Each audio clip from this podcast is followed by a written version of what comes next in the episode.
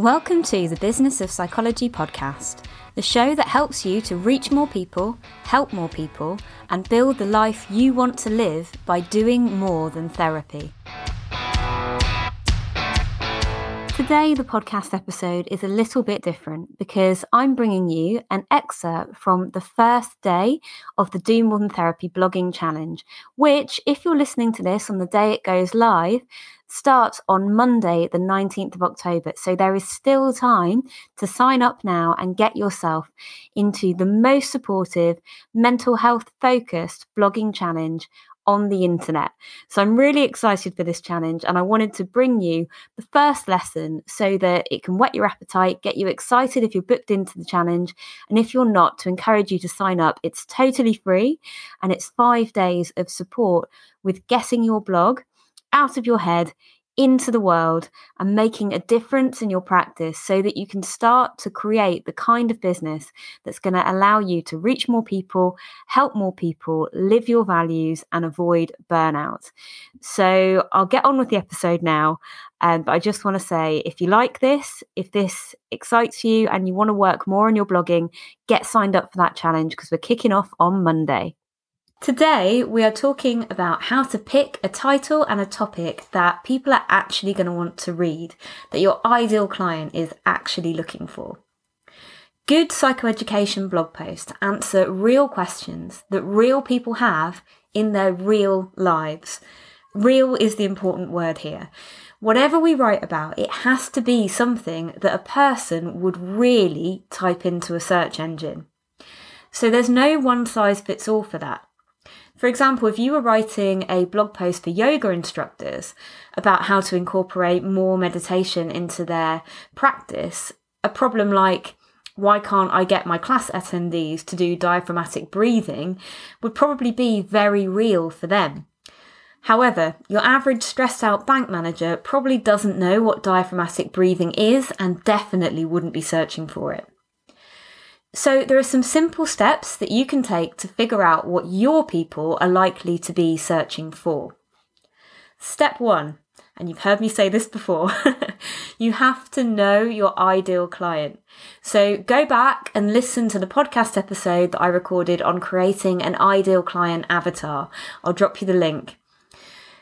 Have a look at it and pick just one ideal client avatar for this blog post. I know that we want to be inclusive and that's really important. So I'm not suggesting that every blog you write is just for this one person, but it is impossible to write good quality content for more than one person at a time. You have to literally imagine yourself sitting across from that person, in my experience. So just for the purposes of this exercise for today, pick one ideal client to write to. And then we're going to be talking to them. So there are loads of ways to find them and talk to them, and I go into that in the Ideal Client Avatar episode. Um, but if you're lucky enough to be working with them right now, then hook up a Zoom call, ask a few questions, or just make a note of keywords that they use with you because that is by far the quickest way.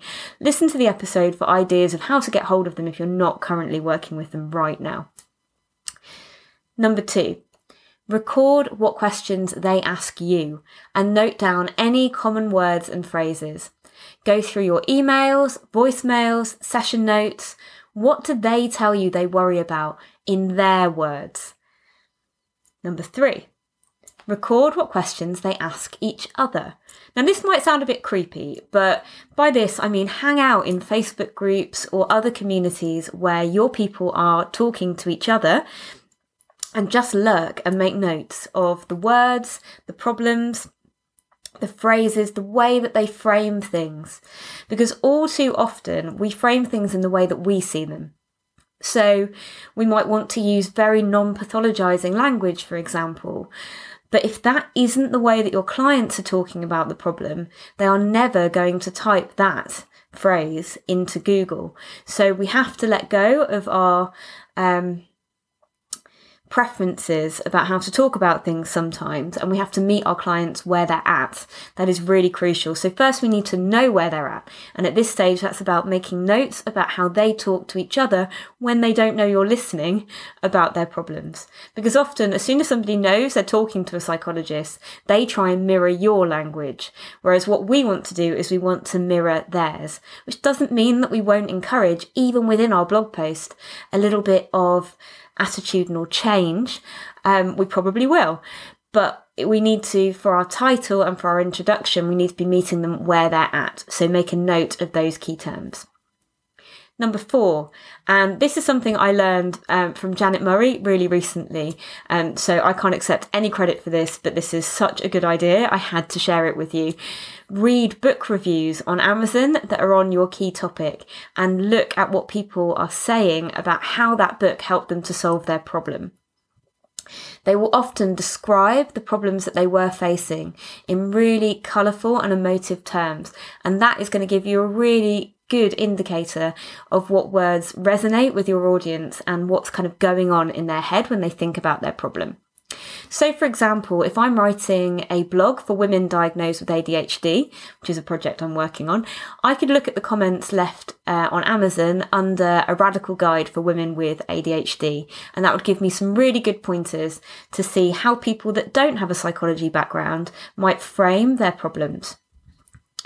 Number five, Use a tool like Answer the Public to sense check the questions that you've come up with and find some more. So I quite like Answer the Public.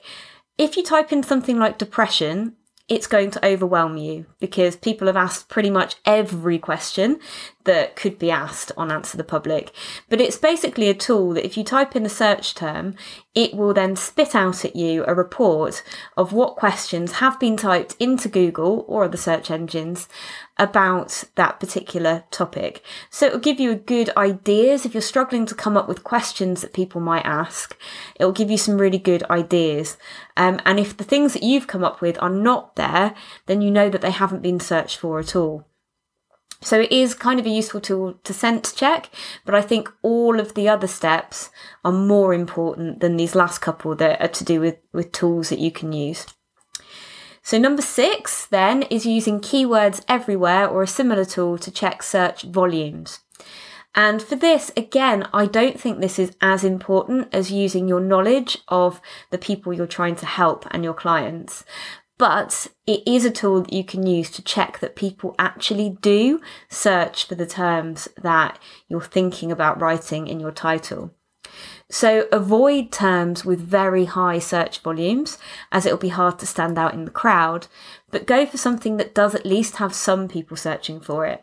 And I know that's really vague of me, but I can't be that much more specific because it really depends on your area, on your specialism, what kind of search volumes are going to work for you.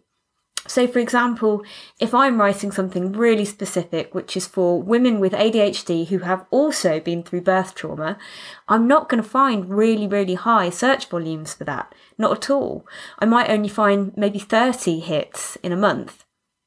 However, I might be fairly likely to rank for that. So it might be that that person who's like, oh, I've got ADHD and I've been through birth trauma and I don't know what is the most effective treatment for me, they find my blog post and they book me because I'm the only person talking about it. So it might really work for me to write that blog post, even though it's a fairly low volume search term. Now you know the sorts of problems people are really searching for, and you've got a list of words that they use to describe their problem. So it's time to come up with a title that's going to make them want to read your blog. So I do this first before I do anything else so that I can keep the structure of my blog really tight around one very specific issue. So there are a few key principles that you want to keep in mind here. You need to name the problem, not the solution. People don't search for CBT for anxiety.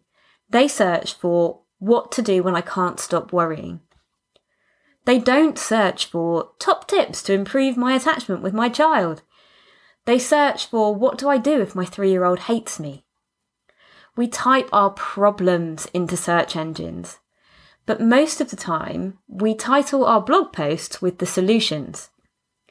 If you name the problem rather than imposing a solution in your title, you're more likely to come up as a match to someone's search term. Your content snippet, which we're going to create later on in the Do More Than Therapy blogging challenge, will then let clients know that you also have the solution to that problem. Secondly, you need to call out your ideal client's demographic and situation. So, you probably know already that it's best to be very specific with your blog titles, as Google can be really crowded and it's very difficult in the mental health space to come to the top of Google search results if you're writing about a big topic like depression, as all the slots there are going to be taken by highly trusted sites like the BBC, NHS, NICE, Psychology Today, I could go on. Finally, you have to do the one o'clock in the morning test. Can you imagine your ideal client being bothered to type this into Google at one o'clock in the morning? Personally, I am quite into my Google Analytics. Anyone who's listened um, to the episode with Vicky Jakes or who's in the membership and has done her masterclass will know that I literally look and see what time people access my content. And I do a little happy dance if it's one o'clock in the morning because you know from your experience, especially if you're a parent, I know that the stuff that I've typed into Google at one o'clock in the morning, that is the stuff that causes me the most anxiety in my life. And it's the stuff that truly bothers me. And if I've reached one person in that dark moment, then I'm a very, very happy psychologist. Um, so that's my final test for a title. Do I think somebody would really type that in at one o'clock in the morning? which is quite a different way of thinking about it compared to what I used to when I started out blogging. When, if I'm honest, when I started out blogging, I used to give things titles that sounded good. And actually, there really is no point doing that. You know, ah, what was I? One recently, actually, I, I wrote a blog for another organisation, and they're free to retitle my work however they want and they called my blog about panic attacks what to do when panic attacks um, which i loved. I thought it was kind of cool and punchy and jazzy and it kind of works for them because they've already got quite a big audience so they don't necessarily need to worry as much about search engine optimization. But that's the kind of title i would have come up with when i first started blogging. It's never going to be a result that's returned to somebody because nobody is going to type into their search engine what do i do when panic attacks? Uh, they're just not. They're gonna they're gonna type in um, you know how can i deal with a panic attack? Or actually probably you know what do i do to stop a panic attack? is more likely. That's how much we need to get into the language of our clients even if we don't like it.